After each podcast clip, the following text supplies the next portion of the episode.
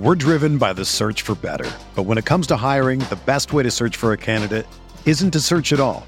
Don't search match with Indeed.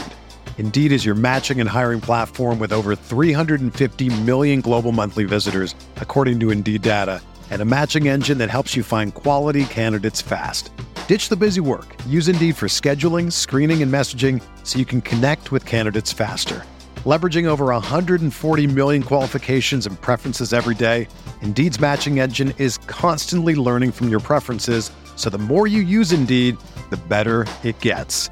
Join more than 3.5 million businesses worldwide that use Indeed to hire great talent fast. And listeners of this show will get a $75 sponsored job credit to get your jobs more visibility at Indeed.com slash BlueWire.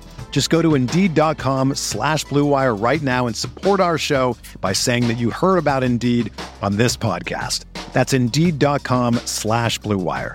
Terms and conditions apply. Need to hire? You need Indeed.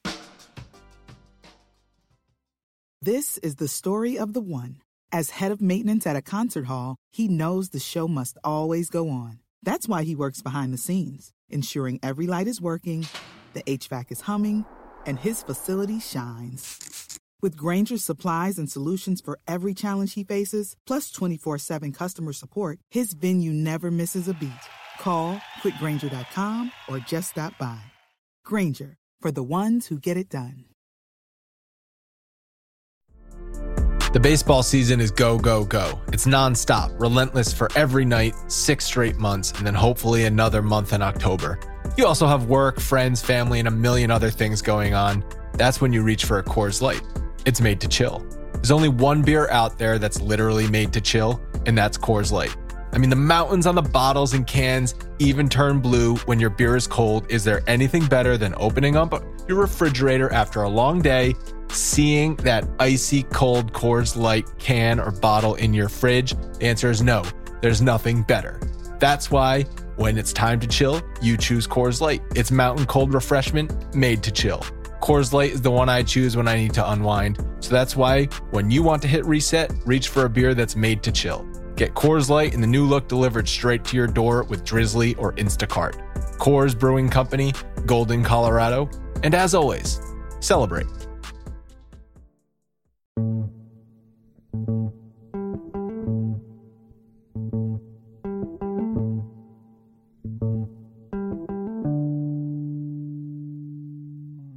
What's up, and welcome to another history edition of the Bronx Pinstripe Show. Today, the Jeter 5.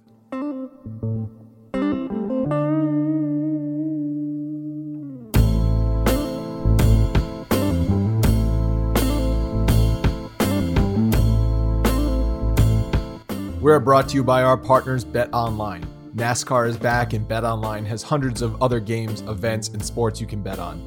You can still bet on simulated NFL, NBA, and UFC events 24 7. Or you can participate in their $10,000 Madden Bracket Challenge, which is a March Madness style NFL simulation tournament you can enter for free. And live right now on BetOnline's YouTube channel, you'll find an exclusive interview with ex Chicago Bulls Ron Harper, Horace Grant, Bill Cartwright, and Craig Hodges to discuss the Michael Jordan documentary on what they're calling the final dance. Visit betonline.ag and use promo code BLUEWIRE to receive your new welcome bonus. BetOnline, your online wagering solution. If you couldn't tell from the title, this episode is about the 1992 MLB draft, aka the Derek Jeter draft. And a quick shout out to listener Andrew Campbell, who suggested this topic after seeing that two teams passed on Michael Jordan in the NBA draft. He wanted to know what was up with the five teams that passed on Derek Jeter in the baseball draft. As the legend goes, on a conference call before the 1992 draft with 30 or 40 Yankees officials, Dick Groch, the scout who found Jeter, famously said this when others expressed concern that Jeter would not sign and go to college instead. He's not going to the University of Michigan. The only place Derek Jeter is going is Cooperstown. That sounds like folklore, and even if Groch didn't say those exact words, he no doubt identified Jeter as a future star. The summary he wrote on a draft report dated April 8th, 1992, said, A Yankee, a five tool player, will be a ML Major League star. plus five, exclamation point, exclamation point. I'm pretty sure the plus five refers to Jeter's five tools as being at least a plus grade, which is a 60 on the 20 to 80 scale. The baseball draft is the biggest crapshoot out of all the major sports. Not going to go too deep into why. It's just obvious when you realize that it's the longest lead time between when you actually select a player and when he is on your team in the major leagues. Other sports, football, basketball, and, and hockey, you can go straight from the draft to that major league team, that big league team. That's not the case with baseball. So there's a ton of variables that can happen along the way. And under the current CBA, there are 40 rounds plus supplemental and compensation picks. That means over a thousand players are selected each year. A 2017 study published by the Baseball Research Journal found that about 66% of players drafted and signed in the first round make the major leagues, and 47% play three or more years. Those percentages are actually higher than I would have guessed. Maybe that's because my perception is skewed because the Yankees have drafted pretty terribly over the past 25 years. So they're not hitting on a 66% level. Obviously, there's a fall off dramatically as you go into the deeper rounds, but two thirds of a first round pick appearing in the majors is, you know, it's not a sure thing, but it's not bad. Scouting, though, is where the magic happens. Teams select the players their scouts approve of. I read something that said scouting is the art of confidence. What do you see? What can you project? And most importantly, how sure are you? Scouts have to sell the players they've identified to the people in charge. They have to sell hard. Doug Melvin, who used to be a scouting director with the Yankees, said you've got to be convincing with your reporting on the player and your selling of the player. Maybe a scout in one of the other cities, Houston or whatever, that like Jeter wasn't convincing enough or didn't evaluate him properly. He's talking about the five teams that drafted before the Yankees in 1992. One of those scouts, Hal Newhouser, famously quit after the Astros took Phil Nevin number one overall instead of Jeter. So I guess Newhouser didn't sell hard enough. Knowing what is actually behind scouting and the whole drafting process makes it seem pretty lucky that the Yankees ended up with Derek Jeter. Dick Groch, and I hope I'm saying his name correctly. It's spelled G R O C H, and I looked up pronunciation, and Gra is the best I'm gonna do. So bear with me. He's a veteran scout who now works for the Brewers as a special assistant to the general manager. But back in the early 90s, he was the Yankee scout assigned to the Midwest region. He was first sold on Jeter's talent at an all star camp held at Western Michigan University in 1991. After he saw Jeter dominate there, he started to follow him, but not in the typical scout follows a player kind of way. Groch wanted to watch Jeter from afar. Oftentimes, he'd watch from his car in the parking lot, and he said on a few occasions he would hide in the bushes and watch him that way. The reason he did this is because he did not want to alert Jeter of his presence. This way, he could see him fail and see how he interacted with his teammates when he didn't think there was a scout around. Really, he just wanted to watch Jeter in his natural element. Other times, it's obvious when a scout is there to watch a player, and it's a big deal. It's not only a big deal for the player being watched, it's kind of a big deal for the entire team. Jeter recalled, I knew who he was, knew that he was the scout for the Yankees because I played with a guy on a summer team that was drafted by the Yankees but hadn't signed. So he was following him around, but he left me alone. I never had a conversation with him. And when Groch called Jeter to say the Yankees had drafted him, Jeter said, I didn't think you liked me. I didn't see you that much. Scouts sometimes build a relationship with the player and the family pre draft to build up some equity when it comes time for the signing bonus negotiations. That wasn't Groch's style, but he and Jeter still had a great relationship after he was signed, which ended up being for $800,000, including a $50,000 equipment donation and athletic equipment to Jeter's high school, summer leagues, and rec programs. Groch said later that other 18 year olds in that spot asked for a new Mercedes or something. So that tells you a lot that we really already knew about Jeter even as an 18 year old. Jeter would sometimes call Groch for advice and reassurance when he was struggling in the minors. Jeter got off to a really bad start in rookie ball. He hit 202 in the Gulf Coast League and was benched on the final day of the season, so his batting average didn't dip below the Mendoza line. Then the next year, in 1993, he set a record by making 56 errors in A ball. This clip is from a 1993 spring training interview where Jeter is reflecting on his first year in pro ball. I hated last year. Last year was, was terrible for me. I, rookie league was was terrible. I was homesick. I didn't. I wasn't playing good. I was. It was just as bad as it could get. But this year it's a different story. Derek was invited to the Yankees big league camp, and now he's back in fantasy land, rubbing elbows with players he used to idolize. It's weird to see him on, you know, TV, and then now I'm here with all of them, especially like Don Mattingly and Wade Boggs and Spike Owen and all these guys. And they're, they're right there with me. They also like to ride him about his age. Derek signed with the Yankees one day after his 18th birthday. People are like, and I was talking to Gallego a while ago, and he asked how old I was. And he said, "Do you have a girlfriend?" I said, "Yeah." He said, "Because he has a daughter my age." So it's it's a little little odd being the youngest one here, but it's fun. Believe it or not, things got better for Derek Jeter from there. Groch and Jeter remained close, and he was involved in some of the celebrations around Jeter's 3,000th hit, his farewell tour, some of the other things that happened towards the end of his career. Like I said at the start, Dick was confident Jeter was heading for Cooperstown, even if some of that confidence was a hard sell to the Yankees. Here's some more from the scouting report that he wrote. The abilities section is mostly focused on Jeter's throwing, his range, and speed on the base paths, but it did say that he shows power potential and has a quick bat. The weaknesses section says he's an anxious hitter who needs to learn to be more patient at the plate. Swing slightly long. Overall, he gave Jeter's future potential a 64 out of 80, meaning that he expected Jeter to fall somewhere between a star on his own team and a perennial all star player in the league. Talking about Groch, Cashman said, Dick has got strong opinions. When he sees something he likes, he's going to make sure you know it. He's not afraid to express that. That's a compliment. A lot of people don't have that conviction necessary to do that job. It was really important that he had the conviction because it took some convincing and trusting Groch for the Yankees to draft the 18 year old Jeter. It was especially difficult because Steinbrenner did not love the idea of drafting high school players, even though the Yankees took high schoolers in the first round every year from 1990 to 1993. But there was also an issue that it was not guaranteed that Jeter would sign. Derek Jeter turning into a Hall of Famer who led the Yankees to five championships made it so people know who Dick Groch is. Part of that is luck that five teams didn't take Jeter. If the Astros took Jeter and he led them to championships, everyone would call Hal Newhouser a genius, and nobody would know that Dick Groch identified the shortstop from Kalamazoo and the Yankees would have taken him at number six. Or what if the Yankees took Jim Pittsley, a pitcher they were also eyeing at number six overall? He ended up being drafted by the Royals 17th and had a 6.02 ERA and was out of the league by 1999. What if the scout who favored Pittsley won the internal battle over Groch? It can turn on a dime. Jeter is Groch's trump card now, but the reality is he was already a successful scout and well respected before that.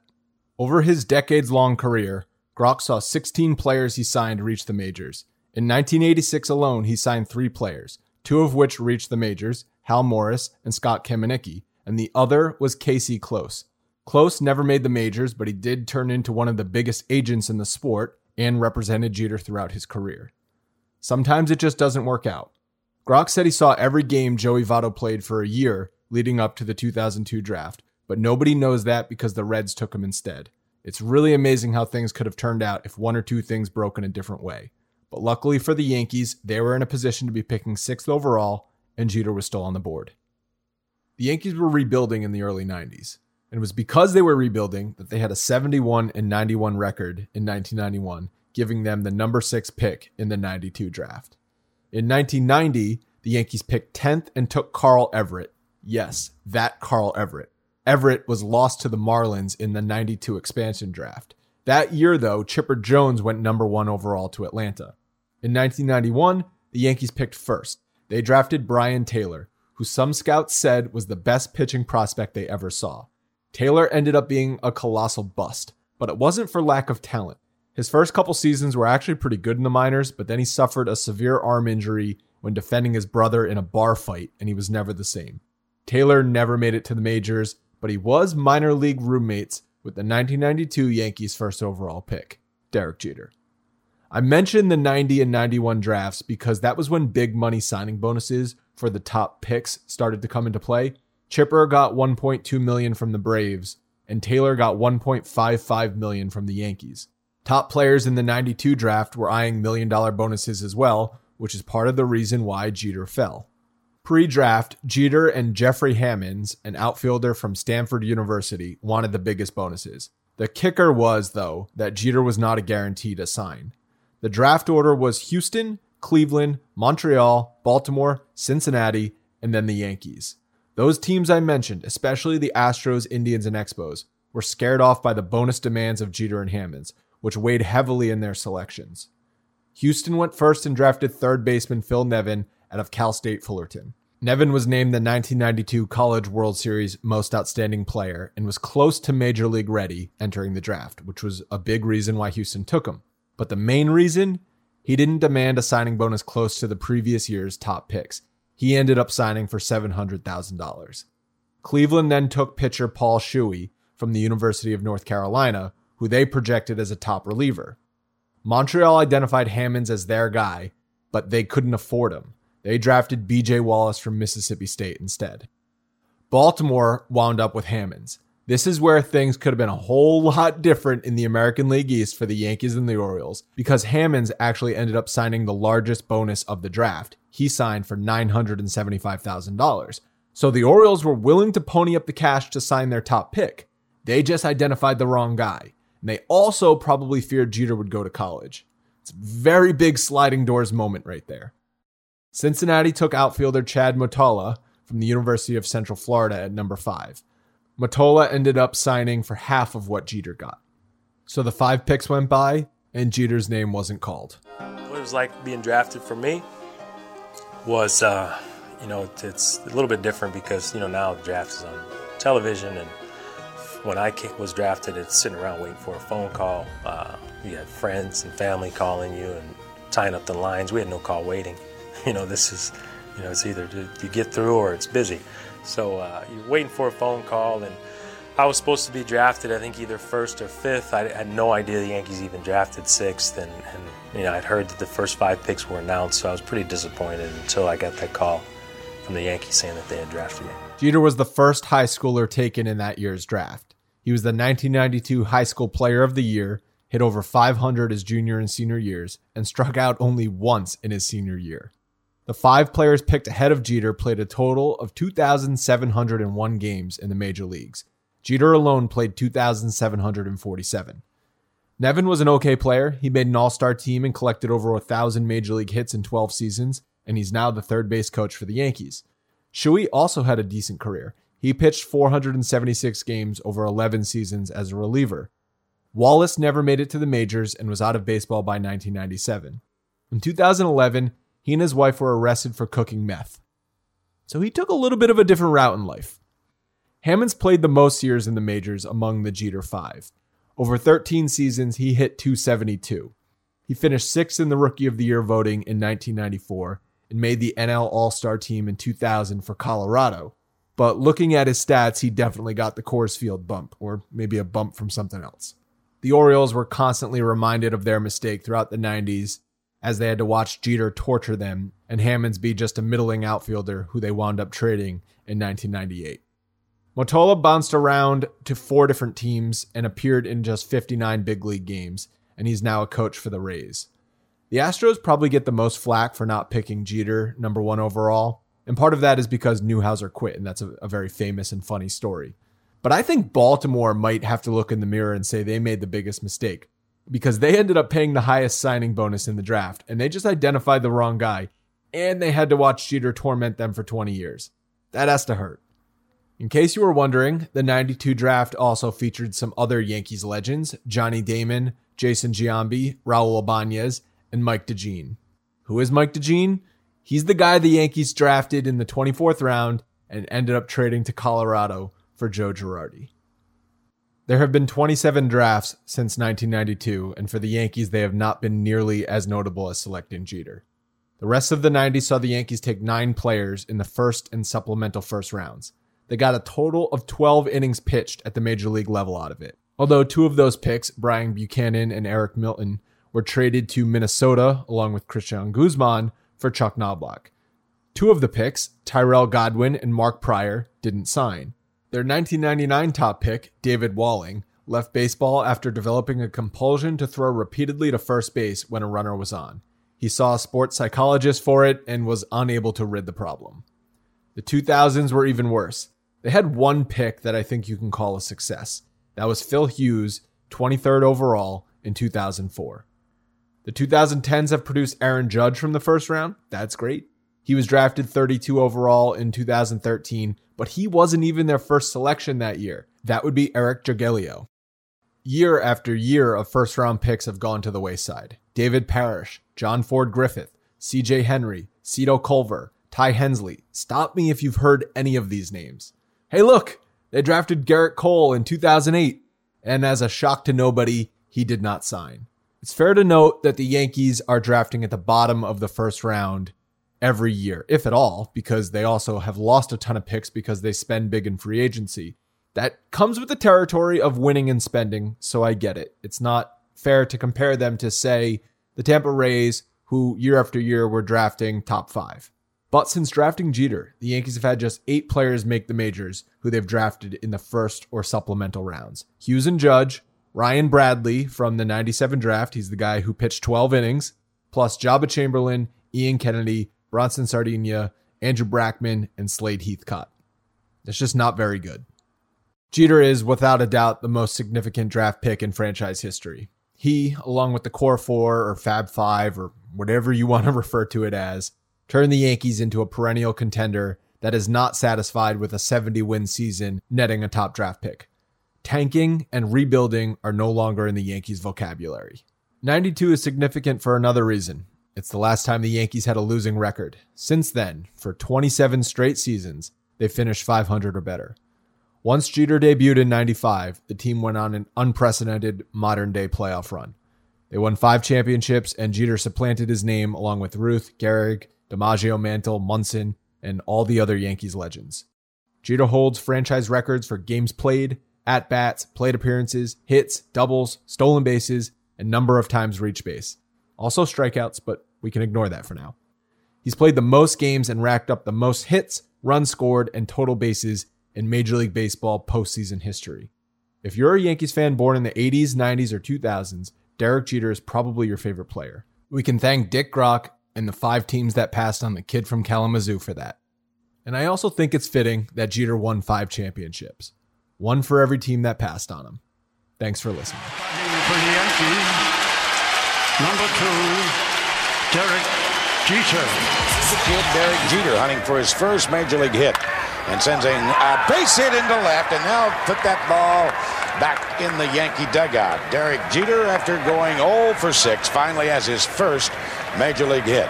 Sure that'll be the first of a lot of hits for that brilliant young infielder, Derek Jeter. You got a run on that one. That's gone. Holy cow. I don't even get around on that inside pitch, a high fastball, and he creamed it. His first big league home run. And it's into center field. The Yankees have won it.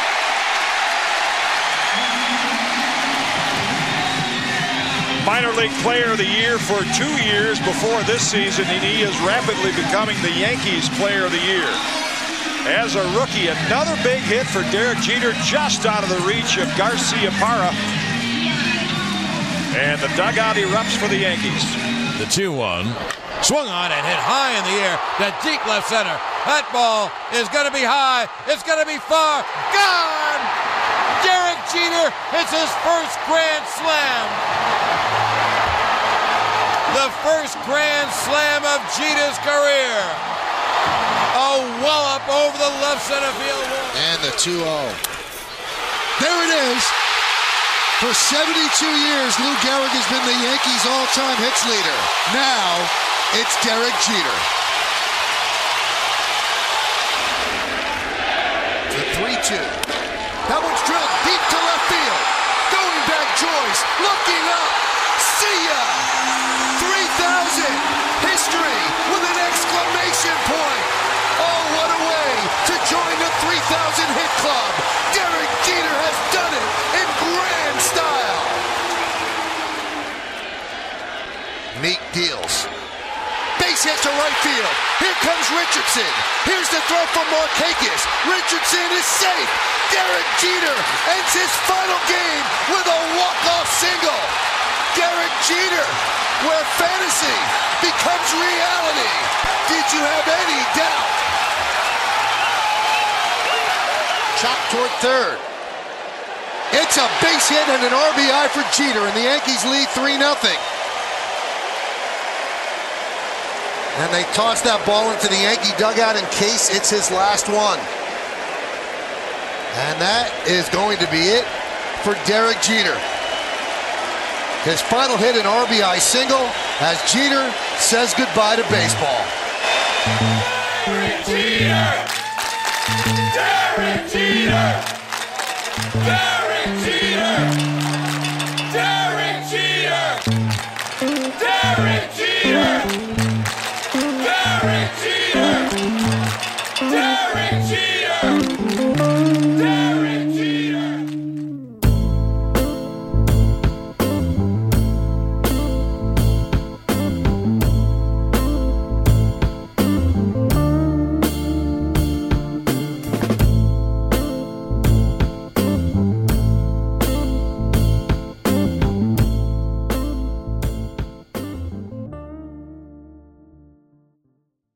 Everyone is talking about magnesium. It's all you hear about. But why? What do we know about magnesium?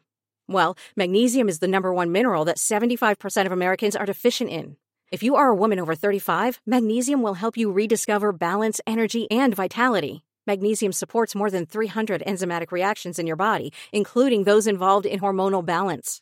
From functional medicine doctors to mental well being and female hormone experts, we all know that magnesium is the one mineral to improve all aspects of well being and health. But which one? Magnesium Breakthrough from Bioptimizers, the trusted choice recommended by leading experts with seven best absorbed forms of magnesium to ensure your body receives the support it needs for overall well being.